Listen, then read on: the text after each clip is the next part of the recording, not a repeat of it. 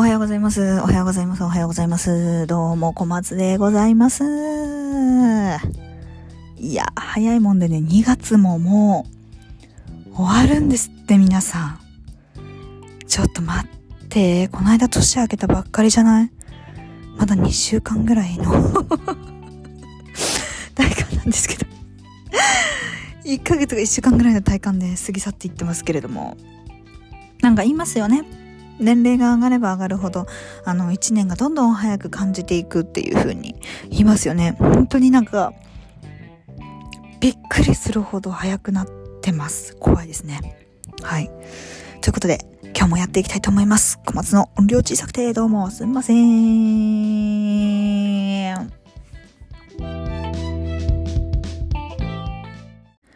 はい。ということでですね、今日は2月25日ということで、えー、明日から26日から28、あ、27、28、29と、えー、伊勢志摩の方に、ちょっと旅行にね、行ってくる関係で、ちょっと今日は、今回は、今月は、早めに収録をさせていただいております。はい。2月がね、もう終わるんですよ。さっきもお話しした通りね。皆さん2月どんな年、年、月、間違えましたね。どんな月でございましたか？ということで。イベントごとといったらね、バレンタインデーとか、節分とかね、あったりしまして。私あの、イベントごとには本当に疎いタイプなんですよ。あんまりなんかこう、例えば、ね、お付き合いさせていただいた彼との記念日とかもなんか全然祝わないし、連絡とかもめじゃないしね、実は。まあ、豆、うーん、豆の時は豆なんだけど、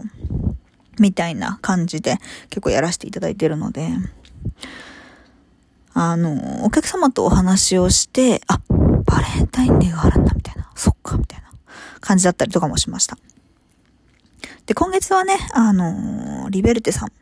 に、あの、大岡山のね、リベルテさんにライブ出演させていただきまして、その時の、あのー、ね、あ、来ていただいた方本当にありがとうございましたなんですけれども、あのー、トークでもね、ちょっと話をしたんですけど、バレンタインデーにね、ちなんだ曲を披露させていただいたりとか、自分のね、初めましてだったんで、リベルテさんね、名刺代わりになるような、あのー、歌をたくさん歌わせていただいたわけです。いや、本当にね、あのー、昔に比べて歌が、私自分で言うのもなんだけど、本当に成長したなと思ってて、だからもう久々になんかこう、なんて言うんだろう、ライブで歌ってて、うわ、なんか、なんて言うんだろうな、ここまで来れたなっていう言い方、なんかちょっと、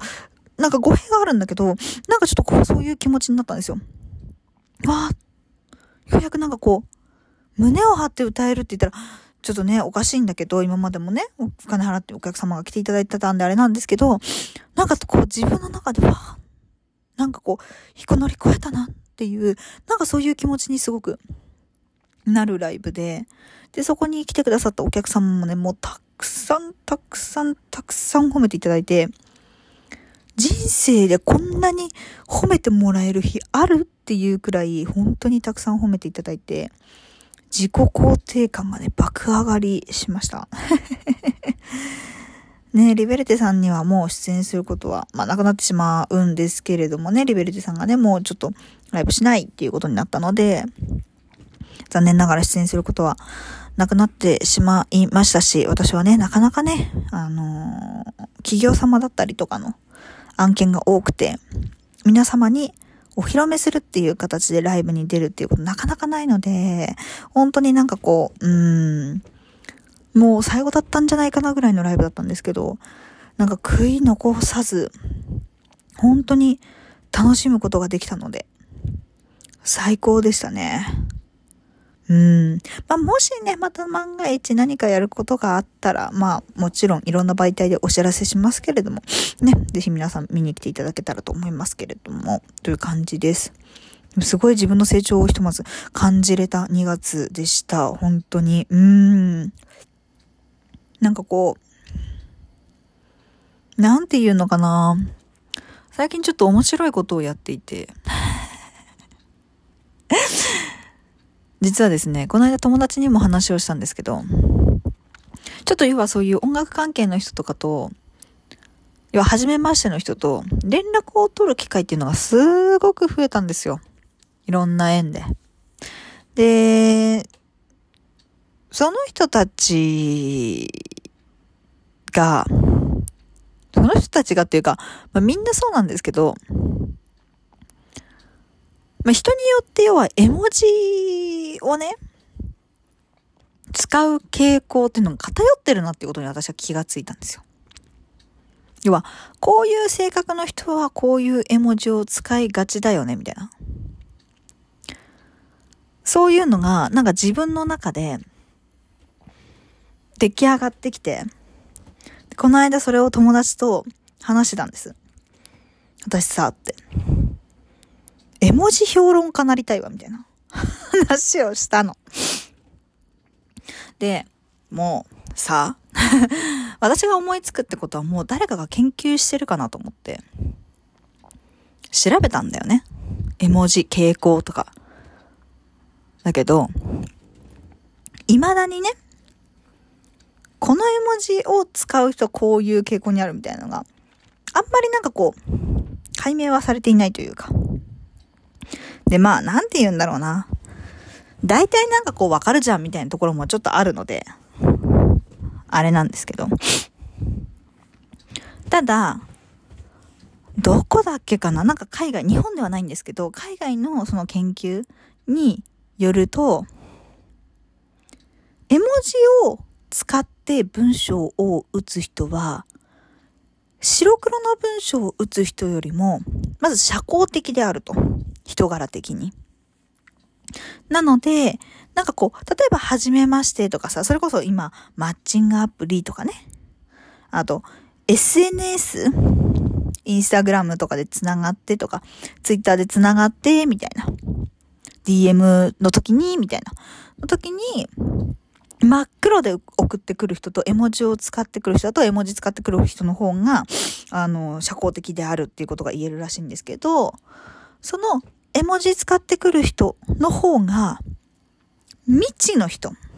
ではそのマッチングアプリであったりとか DM でしかやり取りしなくて、お相手のことが分かってない人と、会いましょうねって発展しやすくなるんですって。すごくないですかこれ。すごいですよね。真っ黒の状態で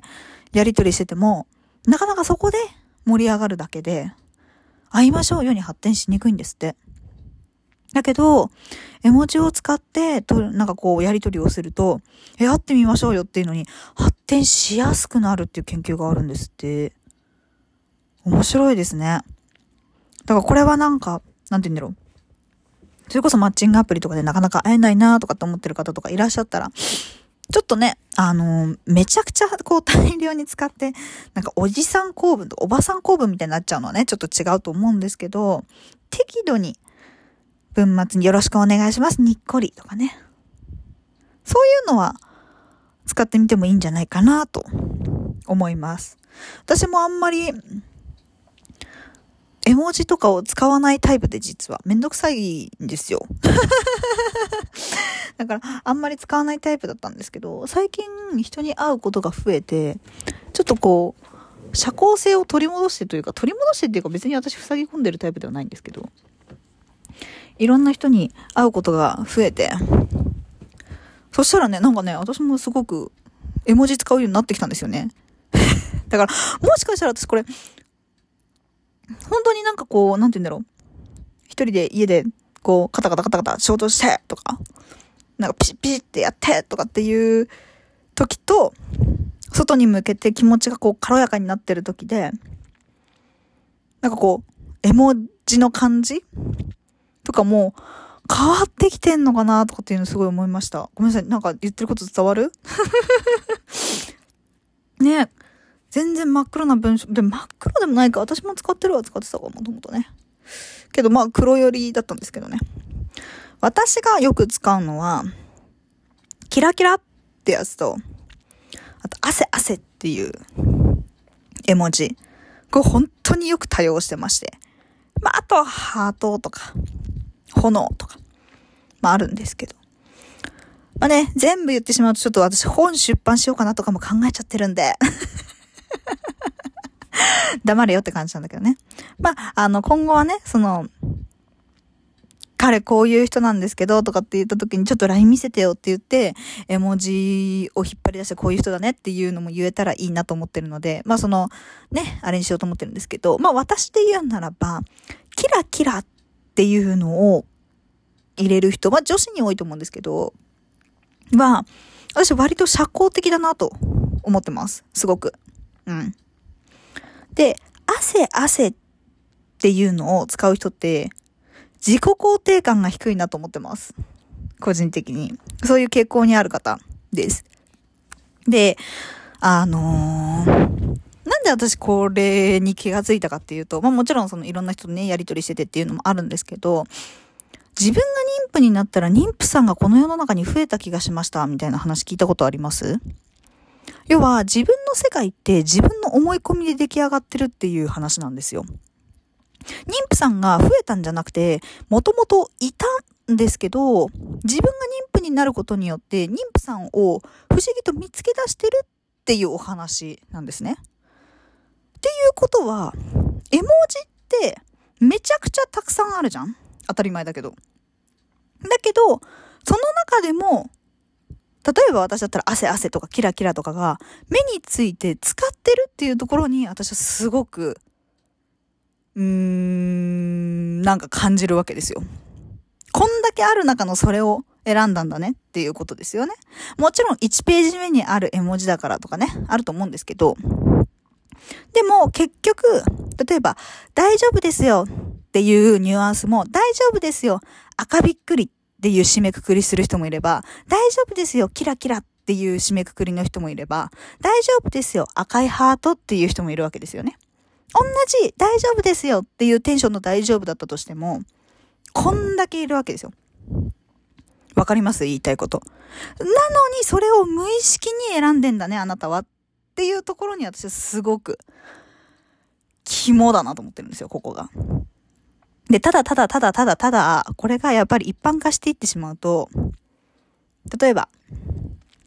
マッチングアプリで、こういう男に気をつけろ、みたいなね。あるとしましょう。で、私もうすでにこの絵文字使う人はちょっとやばいんじゃないかなって思ってる絵文字があるんです。友達にね、聞いても友達の男のそういう性格の人も、この絵文字使ってるわっていう人がいたので、私はもうこの絵文字はほぼ角だと思ってる絵文字があるんですけど、やっぱりそう要注意絵文字みたいなのが出てきてしまったら、あれってなるっていうのが、みんなの中で常識になっちゃうと、男性側、または女性側、お相手になる側が、LINE 気使っちゃって、違う絵文字を使っちゃうと、話が変わってっちゃうわけですね。これはちょっと、秘密に、秘密に行きましょう。もしね、気になる方いらっしゃいましたら、鑑定でお話しさせていただきますので、お気軽に聞いてください。ということで、はい。どうしよう。一枚引きやる？もういいよね。なんかめんどくさいよね。ということで、じゃあエンディングにしたいと思います。今日もね、聞いてくださって本当にありがとうございました。明日から8日間元気に旅行に行ってまいります。またね、3月末にラジオ上げれたらいいなと思ってますので、もしよかったら皆さんぜひ聞いてください。ということで、今日もお付き合いありがとうございました。花粉がね、飛んでおりますけれども、皆さん花粉に負けずに行きましょう。では、また来月になるかな？また聞いてください。ありがとうございました。じゃあね。バイバーイ。Thank you.